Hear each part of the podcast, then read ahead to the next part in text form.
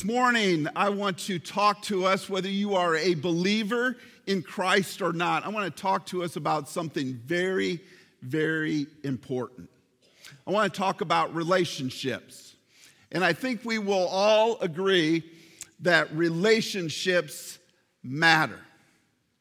Whether it is a husband and a wife, whether it is a parent and a son or daughter, whether it's the elders in the church and the church itself, or whether it's you as a believer in Christ and your relationship with Christ.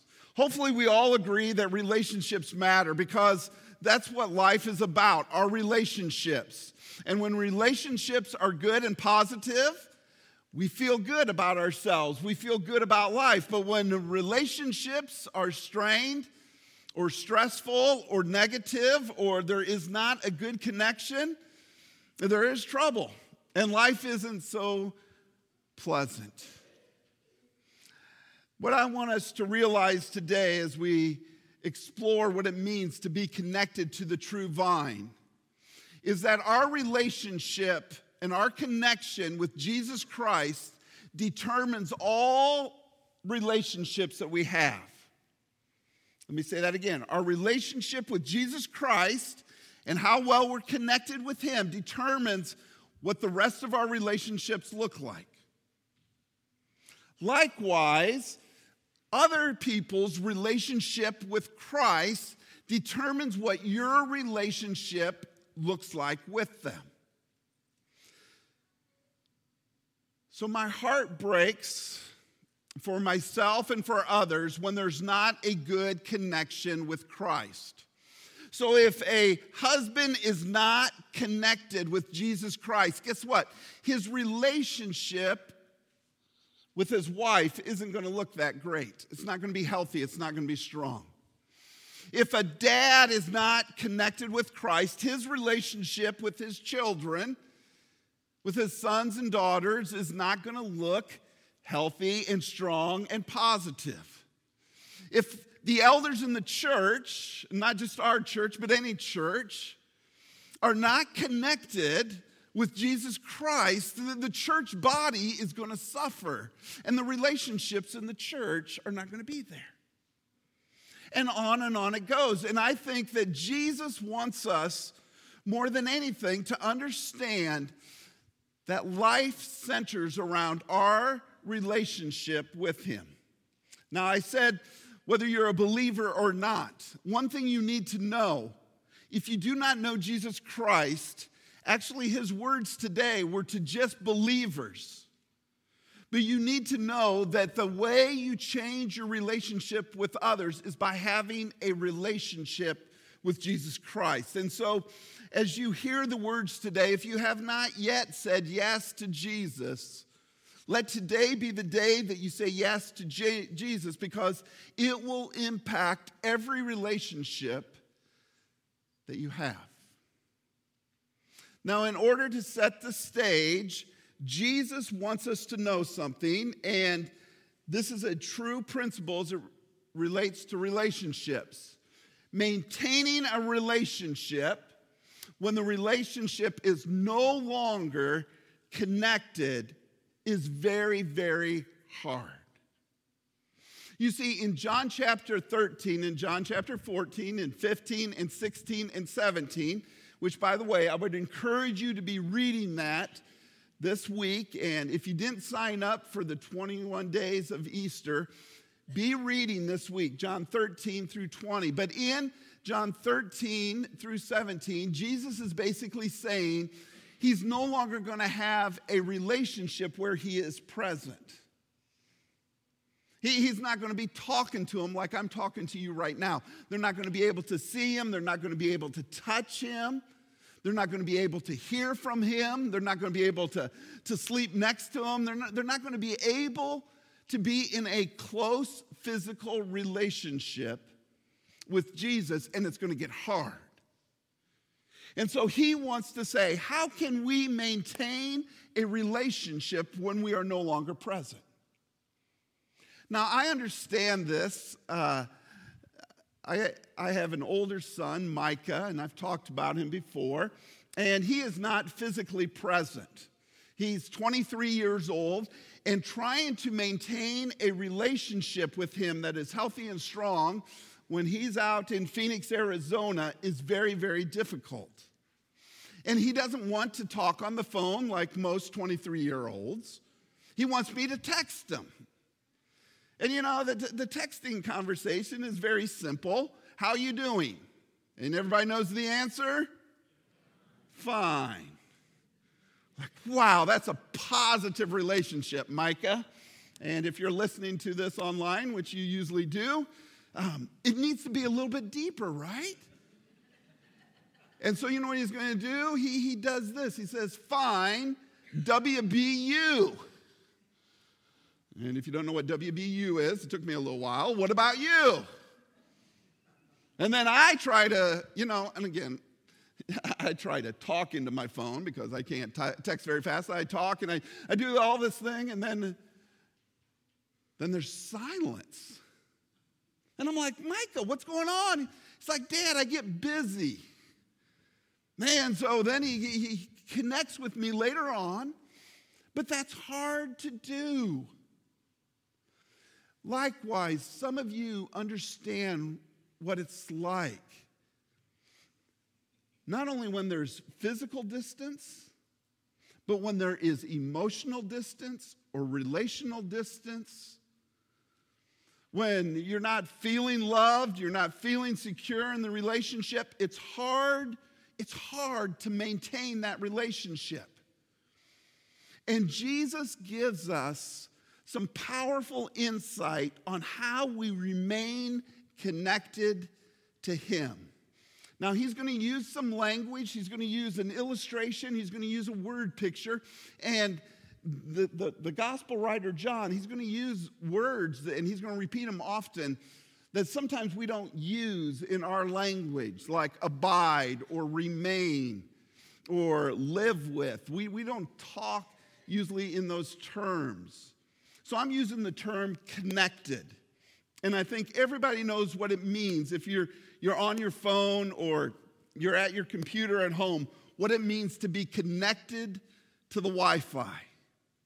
And so I want you to think about your connection this morning to the Wi Fi, which is Jesus Christ. And how many bars do you have? And is there a relationship? So turn in your Bibles to John chapter 15. John chapter 15. This morning, I'm going to do a little bit different of a twist. Actually, I spoke on this passage a, a couple of years ago, which you probably could find it online somewhere. Uh, but John chapter 15 is a powerful passage. Now, again, we need to know the context. In John 13, he has told his disciples that he is leaving them and he wants them to do one thing, and that is to love one another just as he has loved us. And in John 14, he tells the disciples, and Brian talked about this last week don't let your hearts be troubled. And why don't you let your hearts be troubled? He's going away. He's going to the Father. And he's shown us the way to the Father, but he's going to be leaving us. And he, he's going to give us the Holy Spirit. And it gets confusing. And so at the end of John 14, he basically says, You're no longer going to be talking to me the way we're talking right now. So, how do you maintain a relationship with Jesus Christ when he's not physically present? And so he picks up in John chapter 15, and do not picture that they're in a classroom somewhere, they're outside. And I imagine they're walking by a vineyard. And, Jesus is using the physical to point out a spiritual truth. He, he's focusing in not on rooms in a mansion like in John 14. Now he's focusing in on something that is alive and organic. And how does life work? And how does creation work? And how does our relationship work? And so in verse 1 of chapter 15, he says, I am the true vine. Now, notice he just doesn't say, I am the vine. He says, I am the true vine. And we're going to spend a lot of time there this morning. Why is he saying he's the true vine? Literally, I'm real, I'm genuine. That must mean that there's some false vines out there, and we're going to look at those. And he says, My father is the vine dresser. I don't have a lot of time this morning, but do not gloss over that. Do not just let your eyes jump from that. Literally, God the Father is the farmer, He's the gardener, He's the vine dresser. He's the one that is going to make us grow individually and corporately. Well, how does He do that? He says in verse 2 Every branch in me that does not bear fruit, He takes away. And every uh, branch that does bear fruit, he prunes that it may be more or bear more fruit. Already you are clean because of the word that I have spoken to you. Abide in me and I in you. As the branch cannot bear fruit by itself unless it abides in the vine, neither can you unless you abide in me. I am the vine, you are the branches. Whoever abides in me and I in him, he is that that bears much fruit. And apart from me, you can do nothing. If anyone does not abide in me, he is thrown away like a branch and withers, and the branches are gathered and thrown into the fire and burned. Now, right away, don't be thinking he's talking about hell here. Um, I got not a lot of time to talk about this. I do have something that I've created to help you understand what Jesus is talking in that verse about.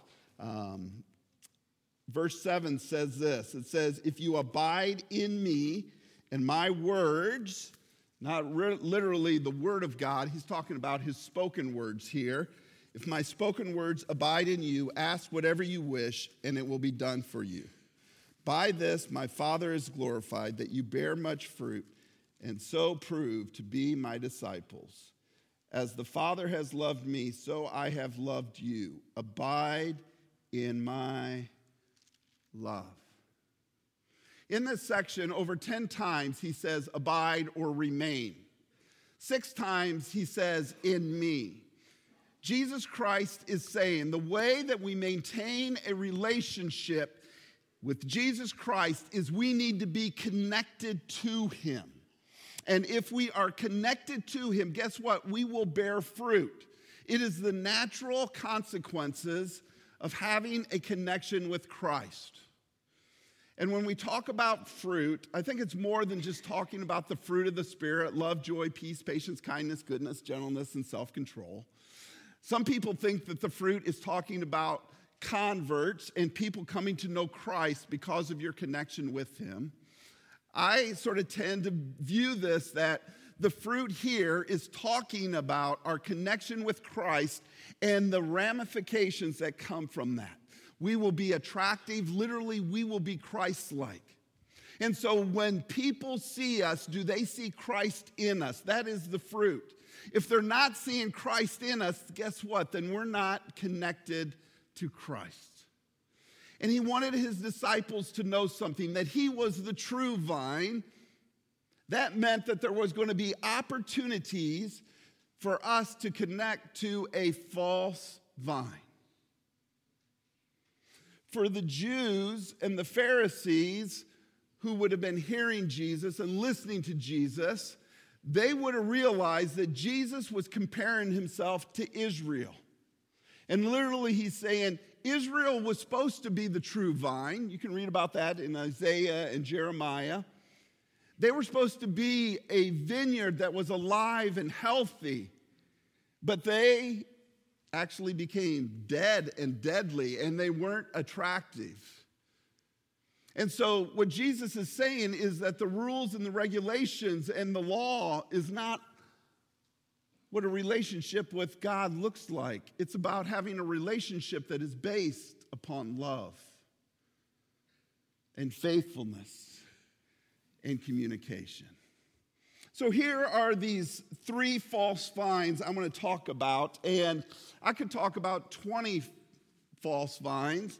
And sometimes I may say you, but understand I'm talking to me here because all of these false vines are present in our culture today. And so I'm actually speaking to myself. This is where I get these ideas from. and they're vines that we try to connect to that are false, that produce no fruit, and keep us from connecting to the true vine. So here's the first one. The first false vine is what I call comfort the desire to feel safe, to feel comfortable, uh, to feel good about my situation, to, to have everything just feel so right. Here, here's the definition that I created for this one comfort is the desire to feel safe and good about my life. I don't know if I want to admit this or not, but yesterday, uh, when I was sort of getting ready to do some work outside, I was just unwinding a little bit, sat down, turned on the TV. And on Saturdays, you see, when I turn on the TV, where do I want to go? I want to go to ESPN, the NFL Network, something like that. But I know that that is not too kind to my wife, Michelle. And so I went to Love It or List It. I know it doesn't sound too manly to watch Love It or List It, but we were watching Love It or List It. I always feel sorry for David. I feel like Hilary has got the best chance. And the reason Hilary has the best chance is because she is playing on these things called emotions. Usually, this must be something that is a guarantee to be on the show. Someone is in love with their home, emotionally in love with their home. For some reason, usually it's the female, but I don't know what's going on there. But uh, they're emotionally attached to their home, but there are serious problems. And then this guy named David, he's a realtor, and he's got to go and find a better home. And, and, I was watching this, and it is just so predictable. I always know what's going to happen in the show, so I don't know why people like to watch Love It or List It, but you know what's going to happen. So David goes out of his way and he finds the home that fits this family perfectly. It, it, it is cheaper, it has more space, it is more practical, it is closer to work, it fits all the descriptions that they said that they wanted. Sure enough, they get back and their home's remodeled, and it does look great remodeled, but it just is not quite there when compared to the other home. And so then, you know, they do this thing. If you've ever seen the show, the husband and the wife, they're over there talking, and, you know, and you can just see all the emotions going. And what's interesting, before you get to that decision whether they're going to love it or they're going to list it, it's very interesting. They're complaining. They're complaining to the realtor, they're complaining to Hilary that she's not fixing things right. The reason is we all want to be comfortable, we all want to be safe, we all want everything to work exactly right. Then, sure enough, when the decision came, they went with their emotions. And the lady won. And she smiled. We're going to love it. And I'm sure the husband was saying, We're going to love it, but that house was way better. But you know, when it comes to our relationship with Jesus Christ, we let our emotions get in the way with connecting with Jesus. You see, Jesus didn't say, Come to me and I will make your life comfortable. Jesus didn't say, Come to me and I will make your life safe. It's very interesting when, when I talk to somebody that's going through a very difficult time, whether it's a counseling or just, just trying to get together and talk and listen with them, what I usually notice is that they just want everything to, to be all nice and safe and comfortable. But that doesn't work that way because life is messy. Life is hard. Life is strained. And Jesus says something that is totally radical. He says, if you actually want to follow me, guess what? You're going to have to lose your life. And that requires a death to self, a death to our desire for comfort. And so, if we want to stay connected to the vine of comfort and safety, guess what? We will bear no fruit. Our relationships, not only with Christ, but our relationships with others, will not bear fruit. They will not be healthy and strong. Comfort is a false vine. Here's the second one certainty. Last week, I had the, the privilege to be at a Catalyst conference, which I like to go. It's a leadership conference. And this leadership conference was on actually our own emotional and mental health. And it was interesting. One of the themes that kept getting repeated over and over and over again was this concept of certainty.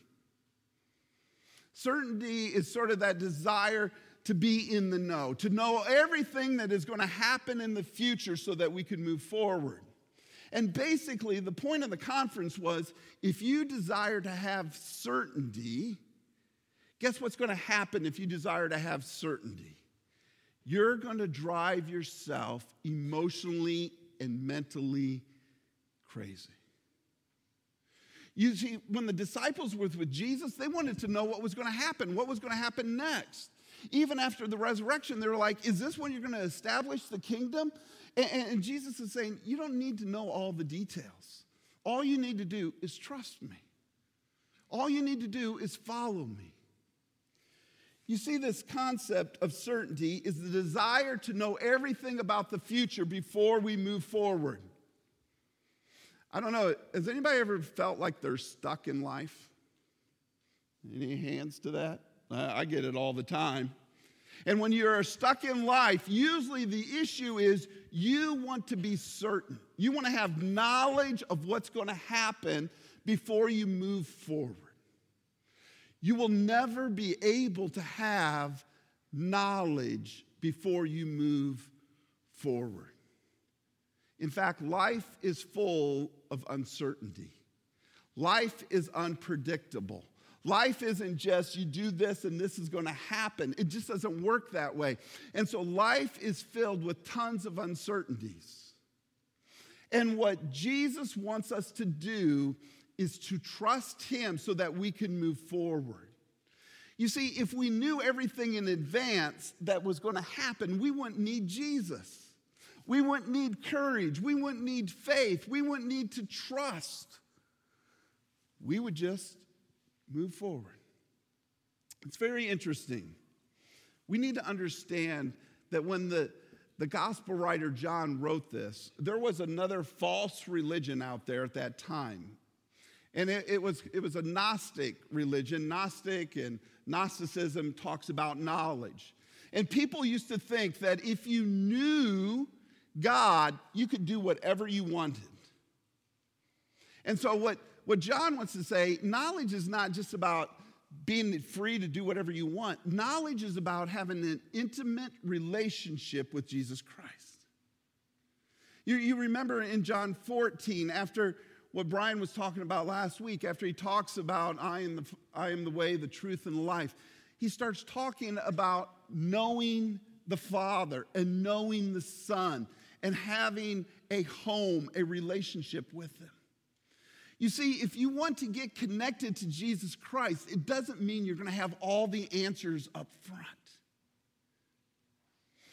It means, as we've sung about, that Jesus is going to go with you in the midst of your problems, in the midst of your uncertainty, in the midst of your questions.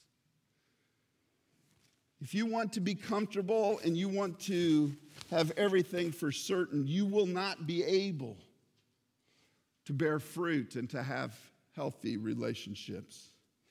The third one really is tied to everything, and that is control.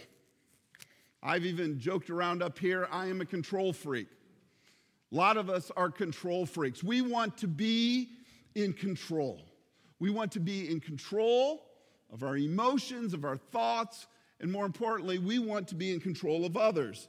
That's why I say this is the definition of control. Control is a desire to be in charge of our feelings, thoughts, and behaviors, and to be in control of other people's thoughts, feelings, and behaviors. And if you live your life like this, guess what? You're going to have what is called anxiety.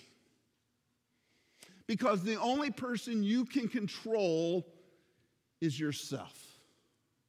And sometimes you can't even control yourself. My family gives me a hard time because they say sometimes that I'm not emotional, but when it comes to watching movies, I'm overly emotional. Have you ever tried not to cry during a movie because you know your family's going to make fun of you? it, it's very, very hard to control that. So I think it was actually a couple Sundays ago after church, and we were just sitting around as a family. There wasn't any sports on or anything. So uh, Mackenzie started to watch the movie If You Could Only Imagine. Anybody seen the movie? Oh, if you can only imagine. If not, I would encourage you to watch it. I don't know what my problem was, if I was emotional that day or what. I just was crying and crying and crying, and snot's coming out all over the place. I could not control my emotions. And I'm just like, oh, now they're going to have another reason to make fun of me and all those sort of things. Listen up. Really, in life, the only thing you can sort of control is where your mind goes. You can't control whether a negative thought is going to pop in, but you can control what you're going to do with that negative thought. You can't control whether a bad situation is going to come your way, but you can control how you're going to respond to that bad situation. This is a false vine that needs to be destroyed. So, I don't know about you, but I fall into a lot of these categories. And when I am connected to these false vines, there is no fruit in my life there is no connection with Christ, and it impacts every relationship I have my relationship with Michelle, my relationship with Micah and Mackenzie and Mason. It impacts my relationship with you guys in the church, and it impacts my own relationship with Jesus Christ. So, what is and who is the true vine? And again, the true vine is Christ. Six times he says, Remain in me, remain in me, abide in me, connect with me. He is the only connection that we should be intentional about building when it comes to our spiritual relationship with our Heavenly Father. Now, what does Christ want? Christ desires to have a relationship with you that is real and genuine. That's why Jesus Christ was always getting on the Pharisees. Jesus was always giving the Pharisees a hard time. He was confronting the Pharisees because they were wanting a relationship that wasn't genuine and real. They wanted a relationship that was based upon rules. Jesus wanted a relationship that was based upon love. In fact, in John 13, he, he, he focuses in on all the commandments. There's one commandment I want you to do, and it's a new one. I want you to love one another just as I have loved you. You, you got to see this in verse 7. Notice what Jesus says. And if there's a summary verse for what is going on in John 15, it's verse 7. He says, If you abide in me, and my words abide in you. Ask whatever you wish, and it will be done for you. Some of us think, oh, well, that's a blanket promise that I can just pray whatever I want. Notice the words if you remain in me and my words, again, he's not talking about the scripture here. He's talking about the words of a relationship that he has with us, that he's talking with us, and communicating with us what he wants us to do. That requires a relationship and a connection. He goes on in verse 8, he says, By this my Father is glorified that you bear much fruit, so to prove yourself to be my disciples. And here's where the rubber meets the road for all of us. are people attracted to us? Not with our physical looks, but are people attracted to us spiritually? Do they see something in us that is attractive uh, from a fruit standpoint? Do they see Christ in us? The other day, and again, I don't have this down perfect, but I was in a restaurant like I normally am a lot because I do love to eat and I love to eat out with people. Sometimes I like to eat out by myself. And I was in a restaurant and um, somebody started talking to me. And actually, it's somebody that's uh, always at this restaurant and, and they work there. And they said, Hey, I want you to think about me because today's the day that my mom died. And it's been 17 years. And again, they, they know that I'm a pastor, but I, I never try to highlight that I'm a pastor. Hopefully, they see something in me that knows that I have a heart that cares about them. And then they went on to say, we started talking about some other issues, and then they, they started talking about an employee that actually had died of a drug overdose. And so we were talking about that. And one of the things that was struck me was that people want to talk to people that they know have something to share with them. And if people are not coming to you, whether it's the family, whether it's leadership in the church and church people coming to you with answers about or with questions about life and the difficulties of life, maybe the, the issue is you're not connected with Christ and there's, there's not fruit there. But the reverse can be true. I don't want to put anybody on a guilt trip. They may not be connected with Christ and they may not be able to see your fruit. They may not be able to recognize the fruit that is right in front of them.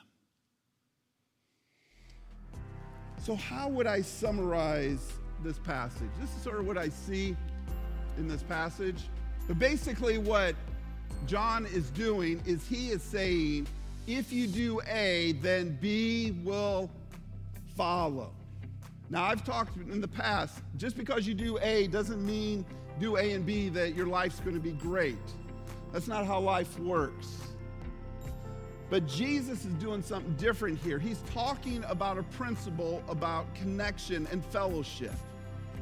And so I use this principle a lot when I talk to you. And so the Gospel of John is built upon this premise. So I usually say if you believe in Christ, then what will happen? Then you will have eternal life. Your life will be changed forever. And so the whole series was based upon this principle that if you believe in Jesus Christ as the bread of life, guess what? You will find satisfaction in life because you're eating from the bread of life. If you believe in Jesus Christ, He is the light of the world, He will guide your steps. If you believe in Jesus Christ, He is the gate. And guess what? He will let you come in and out and have a wonderful relationship with Him that is based upon love and protection. If you believe in Jesus Christ, your life's going to be better. Why? Because He is the Good Shepherd and He will take care of you. This is also true if you follow Christ. You will be better at life. Not that your life will always be perfect, but if you follow Christ, your life will be better.